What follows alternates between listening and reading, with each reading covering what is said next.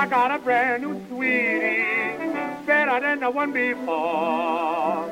Oh, she's got everything and a little bit more. Hello, and welcome to episode 198 of Additional History Headlines You Probably Missed.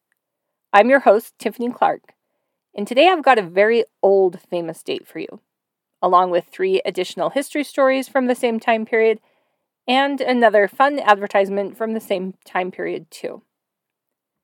Notice that today I said the stories are from the same time period, rather than from the same day. That was on purpose, because today's famous date is so old, it was hard to find interesting additional history stories in the limited number of papers available to look through. And this event wasn't a one day event. It lasted for somewhere between a week and a half to two weeks. That widened the search parameters for me for sure.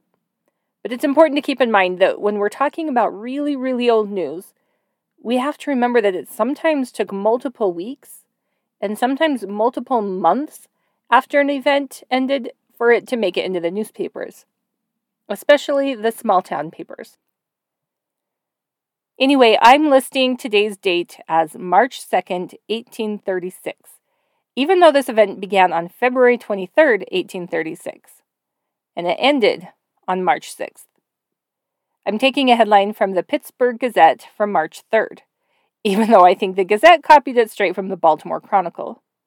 Do you see how hard this is? The headline simply says Texas. Let me read you the first few lines of the article. It says, The struggle in Texas will soon become an object of deep interest. The latest accounts represent a part of the forces of Santa Anna as having approached within a short distance of San Antonio. And, of course, the two armies will not be long in coming to an engagement. Friends, today's famous date, March 2nd, 1836, was the day Texas declared its independence from Mexico. And the subject of this episode is the infamous Battle of the Alamo even though the article said the two armies would soon meet. The truth was that by the time the article was published, the Alamo had already been under siege for more than a week. And in a few days, on March 6th, those fighting there would find themselves reaching the end of their lives. Let me back up a little just in case it's been a while since you've been in history class or visited San Antonio, and you don't remember the details of what happened there. I'm going to give you the quick elementary school version. The Alamo was built in the 1740s as a home for Spanish missionaries, and it was near present day San Antonio. But eventually, the Alamo was turned into a fort for Spanish soldiers. The Alamo sat on about three acres of land, and its walls were between 9 and 12 feet high, and they were made of adobe. Inside the walls were things like a chapel, barracks for the soldiers, a hospital area, a horse corral, and a large courtyard. There were cannons on top of the walls and some of the buildings. At the time, Texas was part of Mexico, and Mexico belonged to Spain. That all changed in 1821, 15 years before the infamous Battle of the Alamo. That's when Mexico gained its independence from Spain. They established a new government, and it wasn't too different from that of its neighbor to the north the good old United States of America. After they gained independence from Spain, American settlers started moving into the Texas area and establishing their homes in San Antonio. They even became Mexican citizens. Fast forward to 1832, and a Mexican general took control of the government. He had a really, really long name, which is why most people just called him Santa Anna. He gained control and lost control of the government many times before his death. But when he first came to power, most Texans were in agreement that they did not like the guy at all. They didn't want him to be their leader, and they figured it was time to break off from Mexico. They officially declared their independence on March 2, 1836. As you can imagine, Santa Anna wasn't too happy about that, so he gathered together an army of about 1,800 men and started marching toward the Alamo, where 200 Texans were gathered. Some people, like Sam Houston, who would eventually become the first president of Texas, believed that they should gather the cannons up and abandon the fort. Others thought they should stick it out and fight for what they believed in, even though they were outnumbered. Those wanting to stay won out. The Texans inside the Alamo were led by Lieutenant Colonel William Travis and frontiersman James Bowie. And of course, the most famous person there during the battle was the king of the wild frontier himself, ex congressman and folk hero Davy Crockett. I know I grew up watching shows about Davy Crockett, and I can still sing most of the song about him. My son used to sing it when he was three or four, and it was really cute. Anyway, Santa Anna and his army arrived at the Alamo on February 23rd and surrounded the fort. Lieutenant Colonel Travis sent out a letter pleading for help, addressing it to the people of Texas and all Americans of the world. He told them they were under attack by a thousand or more members of the Mexican army, and the Mexicans were getting reinforcements every day. He ended the letter by saying, If this call is neglected, I am determined to sustain myself as long as possible and die like a soldier who never forgets what is due to his own honor and that of his country victory or death. Then, on the morning of March 6th, the Mexicans attacked. At first, the people in the fort did a good job, and they were able to fight off the invading Mexican army, but there were just too many of them, and when they started climbing up and over the walls to get into the fort, there wasn't much the small force inside could do. In only 90 minutes, the Mexican army had killed every single soldier inside the Alamo. And yes, that included Davy Crockett. There were only a few survivors, and they were all women and children and enslaved workers. It was a horrible, horrible loss, but it kind of united the rest of Texas together. And a few months later, Sam Houston led them into battle against Santa Anna under the battle cry, Remember the Alamo. And that time, the Texans were victorious.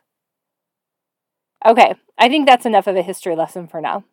So, I'm going to open some more newspapers and tell you what else was going on around the world the same time the Alamo was surrounded by the Mexican army.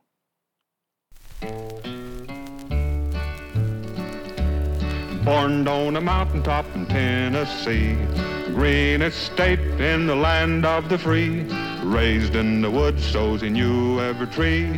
Killed him a bar when he was only three. Davy, Davy Crockett, king of the wild frontier. For my first additional history story of the day, I'm actually going to tell you two versions of the same story just to show you how much details varied in newspapers nearly 200 years ago. I'm taking the first version of the story from the March 2nd, 1836 edition of the Morning Chronicle out of London, England. And I'm taking the second version of the story from the February 29th, 1836 edition of the Morning Post out of London, England. Notice that the date meant it was a leap year in 1836. Okay, the first headline says Murder of a Daughter by Her Father. Yeah, it's a pretty serious story.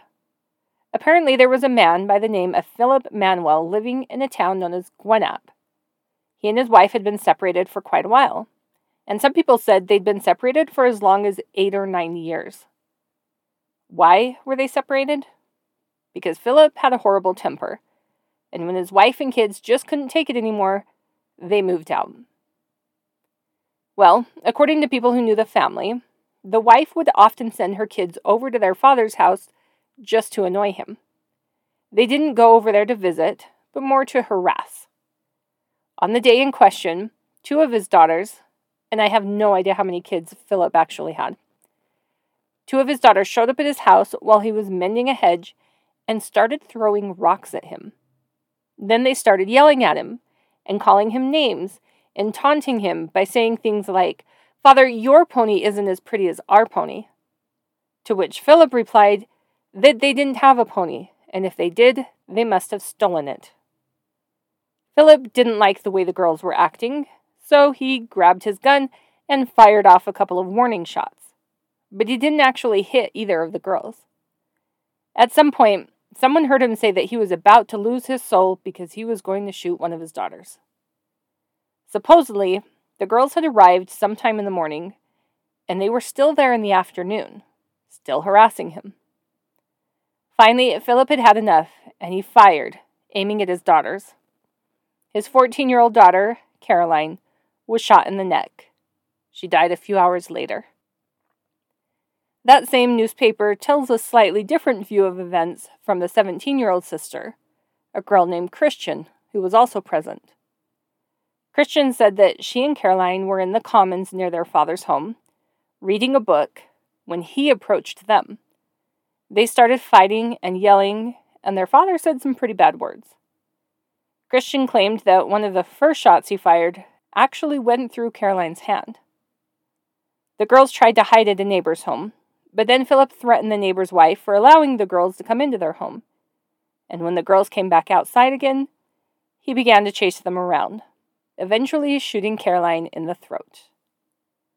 Christian ran to her sister's side, but her father threatened to shoot Christian too if she didn't pick up her dying sister and carry her away. Another man arrived to help, and he lifted Caroline up while accusing Philip of shooting his daughter. What did Philip do?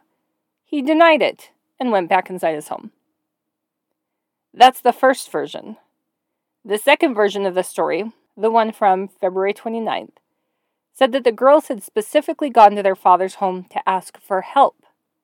They needed food and money, and they hoped that he would give them something. Philip refused them so they began to beg. That just made Philip angry, and he started to threaten the girls. Still, they stayed. Then he got a gun and fired at them. Except he missed. Whether on purpose or an accident, it wasn't sure. But according to the article, the girls were so desperate for food and money that despite the fact that one of their parents was shooting at them, they still stayed and pleaded some more for help. Then he told his other daughter, Christian, to stand away from Caroline. He didn't want to accidentally kill her because apparently the farm was leased under Christian's name, and if she died, it was going to be a big problem for him. Then he deliberately aimed at Caroline and fired the gun. She fell at his feet, mortally wounded. The injured girl was carried away from her father's house, and two surgeons were sent for. But despite their best efforts, they knew there was nothing they could do for her, and Caroline spent an entire night in agony and then died the next morning. Most of the information in the two versions is the same. But in one version, the way it was written, I got the sense that the girls were made out to be annoying instigators, and it made it seem as if they almost deserved what had happened to them.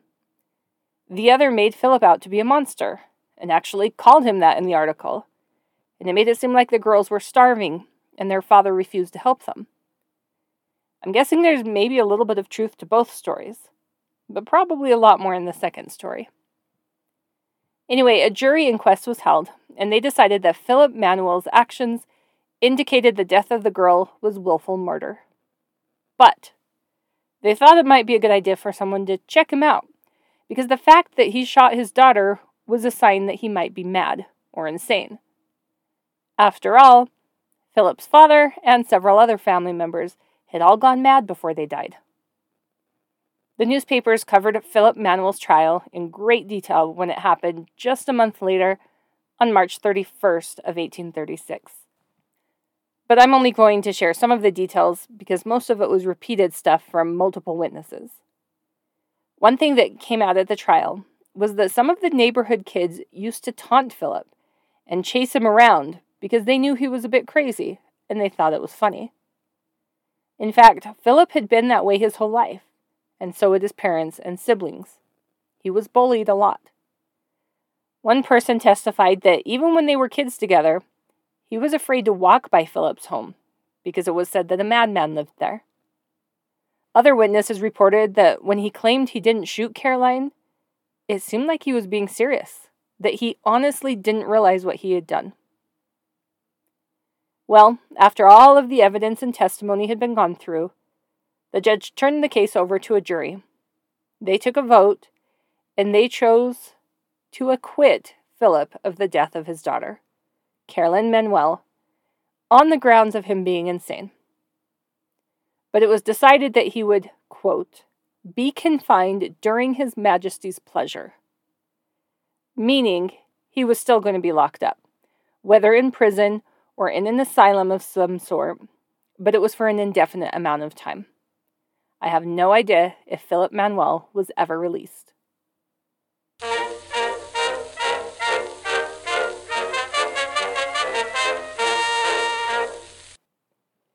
For my second additional history story of the day, I'm going to go back to the Pittsburgh Gazette, except this time I'm taking an article from the March 4th, 1836 edition. The headline says The Bill to Suppress Secret Societies. I read through a lot of that newspaper's editions in the days surrounding the events at the Alamo, and some things stood out in all of the papers, and other papers too. It was the talk of anti Masonry. Everybody's heard of the Freemasons, of course. They're a somewhat secret organization that's been around for hundreds of years. Nobody knows for sure when they started exactly, but it was most likely sometime in the 1600s. Many, many men belonged to the organization in multiple countries, especially in the 1800s. And many of the people who belonged to the Freemasons were elite individuals in positions of authority. After a while, this really started to bother people, and in the 1820s and 1830s, a new movement started to form and take hold. It was known as the Anti Masons. The Anti Masons became such a big deal that they were considered to be a third political party, right alongside the Republicans and Democrats. It was the first time a third party had any clout in the United States. The article in 1836 made it clear that at least the Pittsburgh Gazette reporter was anti Mason. People were complaining that nobody could get a fair trial if the judge was a Freemason, or if the jurors were. People believed they had secret pacts to throw the outcomes of trials, and it wasn't fair for a non Mason to be tried by a Mason. So, what exactly triggered the change and the dislike for Freemasons? Well, a lot of it could be traced back to a man named William Morgan.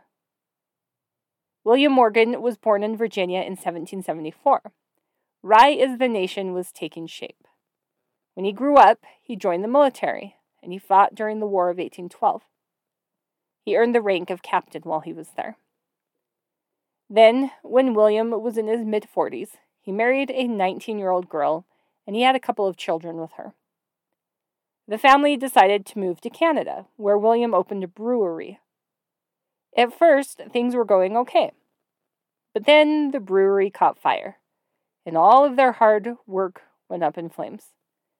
There was nothing they could do. The Morgan family was broke. So, William packed everyone up once again and moved the family to Rochester, New York. He started working as a bricklayer and a stonecutter, and I think those were things he had done in his youth, too. Some people say that he was a heavy drinker and that he really liked to gamble, habits that definitely hindered his success. Well, the family didn't stick around in Rochester for too long, and they soon moved to Batavia, New York which is about halfway between Rochester and Buffalo. When William got to Batavia, he tried to establish a Masonic lodge there and to participate with the other chapters, but nobody seemed to want him around. They didn't like his character. William had been a member of the Leroy Western Star chapter number 33 of the Masons while he was living in Rochester. And while he was a part of that chapter, he received what was known as the Royal Arch degree. They let him do it because he swore, under oath, that he had already received the six degrees before the Royal Arch and he'd become a master mason while living in Canada. The Batavia Masons didn't believe him, though, and they wouldn't let him join, especially because he didn't have any proof of his past membership. And in fact, some people even questioned his military service because even though multiple men named William Morgan can be found on militia rolls, none of them were captains. Does that mean he lied about his military service? Not necessarily. Maybe the records were just lost. Whatever the case, William Morgan was not at all happy that he was being kept out of the Masonic Lodge in Batavia. So he decided he was going to get revenge on the entire organization. He announced, quite publicly, mind you, that he was going to release a tell all book that he had written titled Illustrations of Masonry. The book would reveal all of the secret ceremonies and rituals that the Masons had. As you can imagine, this made the Masons extremely angry. If it was true that William was actually a member, that meant he had at some point put his hand on the Bible and sworn that he would never reveal any of the secrets of the Masons, including everything he promised to write in that book. Some members of the Batavia Lodge decided to retaliate, and they took out ads in the local newspaper denouncing William and telling people that he was an oath breaker. Their actions just made William even more eager to publish his book. A publisher named David Miller recognized that there was potential to make a lot of money with a tell all book about the Masons, so he offered to publish William's book, and he even gave him a big advance. The local Masons decided it was time to step up their game, and they had William arrested claiming that he had never repaid a loan. They also claimed that he'd stolen a shirt and tie, even though I don't think they had proof of their claims. William was potentially going to go to debtor's prison. If he was locked up, he couldn't publish the book. As soon as David Miller found out what had happened, he hurried down to the jail and paid off the debt William supposedly owed, and then stuck around to make sure William was released. At some point during all of this, someone tried to set fire to David Miller's printing office. They really, really did not want the book released. Well, only a short time passed with William out of jail before he was arrested yet again. That time, he was charged with not paying his tavern bill. The amount he supposedly owed was just $2. At some point, William was in the jail the jailer stepped away for a bit, and a few men came while the jailer was gone and convinced the jailer's wife to let William go. They took William and all climbed into a waiting carriage and then drove off. And that was the last time anyone saw William Morgan. He completely disappeared without a trace. But most people over the last 200 years believe the theory that he was taken by a group of Freemasons and killed. They believe he was taken in a boat to the Niagara River and then dumped overboard. And in fact, that carriage he was last seen in ended up in the Niagara Falls area two days after he was last seen at the jail. Specifically, it was at Fort Niagara. The year after William was supposedly murdered, a body washed up on the shore of Lake Ontario. Since the rumors about William Morgan had been going around and around and around, it was believed the body was his. But, since it was so decomposed, nobody could know for sure. William's wife took the body, believing it to be her husband, and had it buried in a cemetery and marked with a headstone bearing William's name. Except there was still some question about it especially when a woman in Canada came forward and said, Hey, my husband disappeared too, and that is definitely his clothing on that body. A group of Masons eventually did come forward, and they said they knew where William really was. He hadn't been murdered at all, but they had given him $500 to leave the country. And there were occasional sightings of him, but none of them could be proved true. Eventually, a few of the local Masons were convicted for kidnapping William, but they only served short sentences. Others were acquitted. And then a man confessed on his deathbed, 20 years after the disappearance, that he had been a part of a group that murdered William Morgan. So, after William disappeared, what did David Miller do? As soon as it was clear that William wasn't coming back, he published the book, Illustrations of Masonry, and it was a huge bestseller, probably even more so than it would have been if William hadn't have disappeared. And the anti-Mason movement began to take off again, and it included some notable figures, including a couple of US presidents. William Morgan has never officially been found, although in the early 1880s, a body was found buried somewhere in New York with some items that could have possibly been William's, including a ring with the initials W.M. It quite possibly could have been him, except it was pretty strange timing that his body was found after 50 years, right when a group was trying to raise money and support for a memorial in William's honor. It all seemed a bit suspicious. If you want to read it, you can still find copies of Illustrations of Masonry today.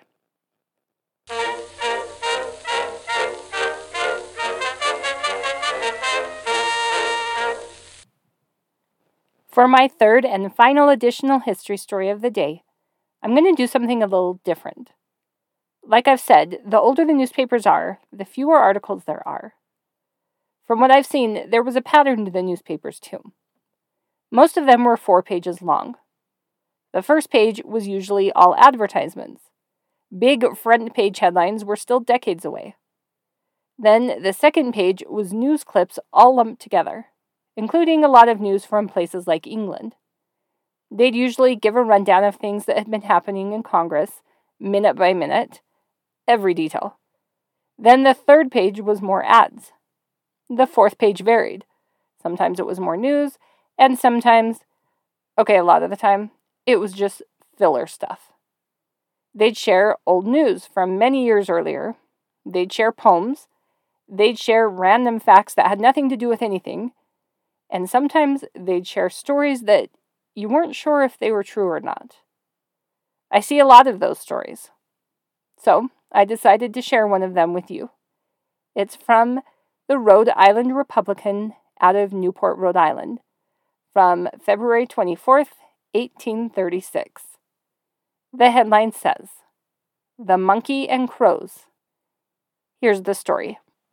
In the jungles in the neighborhood of Tellicherry, there was a large species of monkey, frequently tamed by the natives, and at a village a short distance from this celebrated seaport, we had an evidence of the remarkable sagacity of the animal. A few yards from the house of the person to whom it belonged, a thick pole, at least thirty feet high, had been fixed to the earth, round which was an iron ring, and to this was attached a strong chain of considerable length, fastened to the collar around the monkey's neck. The chain being loose, it easily slid up the pole when he ascended. He was in the habit of taking his station on the top of the bamboo, where he seemed perched as if to enjoy the prospect around him. This was really striking. The crows, which in India are very abundant and singularly audacious, taking advantage of his elevated position, had been in the daily habit of robbing him of his food, which was placed every morning and evening at the foot of his pole. To this he had vainly attempted to express his dislike by chattering, and other indications of his displeasure equally ineffectual. Nothing he could do was of any avail to scare away these unwelcome intruders upon his repast. He tried various modes to banish them, but they continued the periodical depredations. Finding that he was perfectly unheeded, he adopted a plan of retribution as effectual as it was ingenious. One morning, when his tormentors had been particularly troublesome, he appeared as if seriously indisposed. He closed his eyes, drooped his head, and exhibited various symptoms of severe suffering. No sooner were his ordinary rations put at the root of the bamboos than the crows, watching their opportunity, descended in great numbers, and according to their usual practice, began to demolish his provisions. The monkey began to slide down the pole by slow degrees, as if the effort was painful for him and as if so overcome by indisposition that his remaining strength was scarcely equal to such exertion. When he reached the ground, he rolled about some time, seeming in great agony, until he found himself close to the vessel employed to contain his food, which the crows by this time well nigh devoured. There was, however, some remaining, which a solitary bird, emboldened by the apparent indisposition of the monkey, advanced to seize. The wily creature was at this time lying in a state of apparent insensibility at the foot of the pole, and close by the pan. The moment the crow stretched out its head, and ere it could secure a mouthful of the interdicted food, the watchful avenger seized the depredator by the neck with the rapidity of thought, and secured it from doing further mischief. He now began to chatter and grin with every expression of gratified triumph while the crows flew around, cawing in boisterous chime, as if deprecating the chastisement about to be inflicted on their captive companion. The monkey continued for a while to chatter and grin in triumphant mockery of their distress. He then deliberately placed the crow between his knees and began to pluck it with humorous gravity. When he had completely stripped it, except the large feathers in the pinions and tail, he flung it into the air as high as his strength would permit, and after flapping its wings for a few seconds, it fell to the ground with a stunning shock. The other crows, which had been fortunate enough to escape a similar castigation, now surrounded it and pecked it to death. The expression of joy on the animal's countenance was altogether indescribable, and he had no sooner seen this ample retribution dealt to the purloiner of his repast than he ascended the bamboo to enjoy a quiet repose. The next time his food was brought, not a single crow approached it, and I dare say that thenceforth he was never molested by these ferocious intruders. So, what do you think? Was this a true story? Did the monkey outsmart the crows, which I know are extremely intelligent animals? The place where it took place was Tellicherry, India, which is a town on the southwestern coast of the country. It was a hub for the spice market, and the British established a trading post there in the 1600s. It became somewhat of a melting pot of cultures, at least at that time. I am leaning towards this story being true at some point, and it was probably just passed around from person to person, and then someone decided to write it out and send it to the newspaper.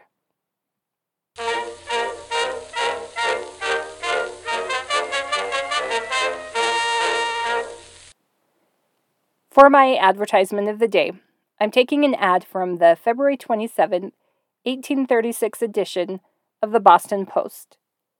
This ad was titled Zoological Exposition and the zoo in Boston, not the same zoo that's there now, was announcing that they'd recently added something to their zoo experience paintings.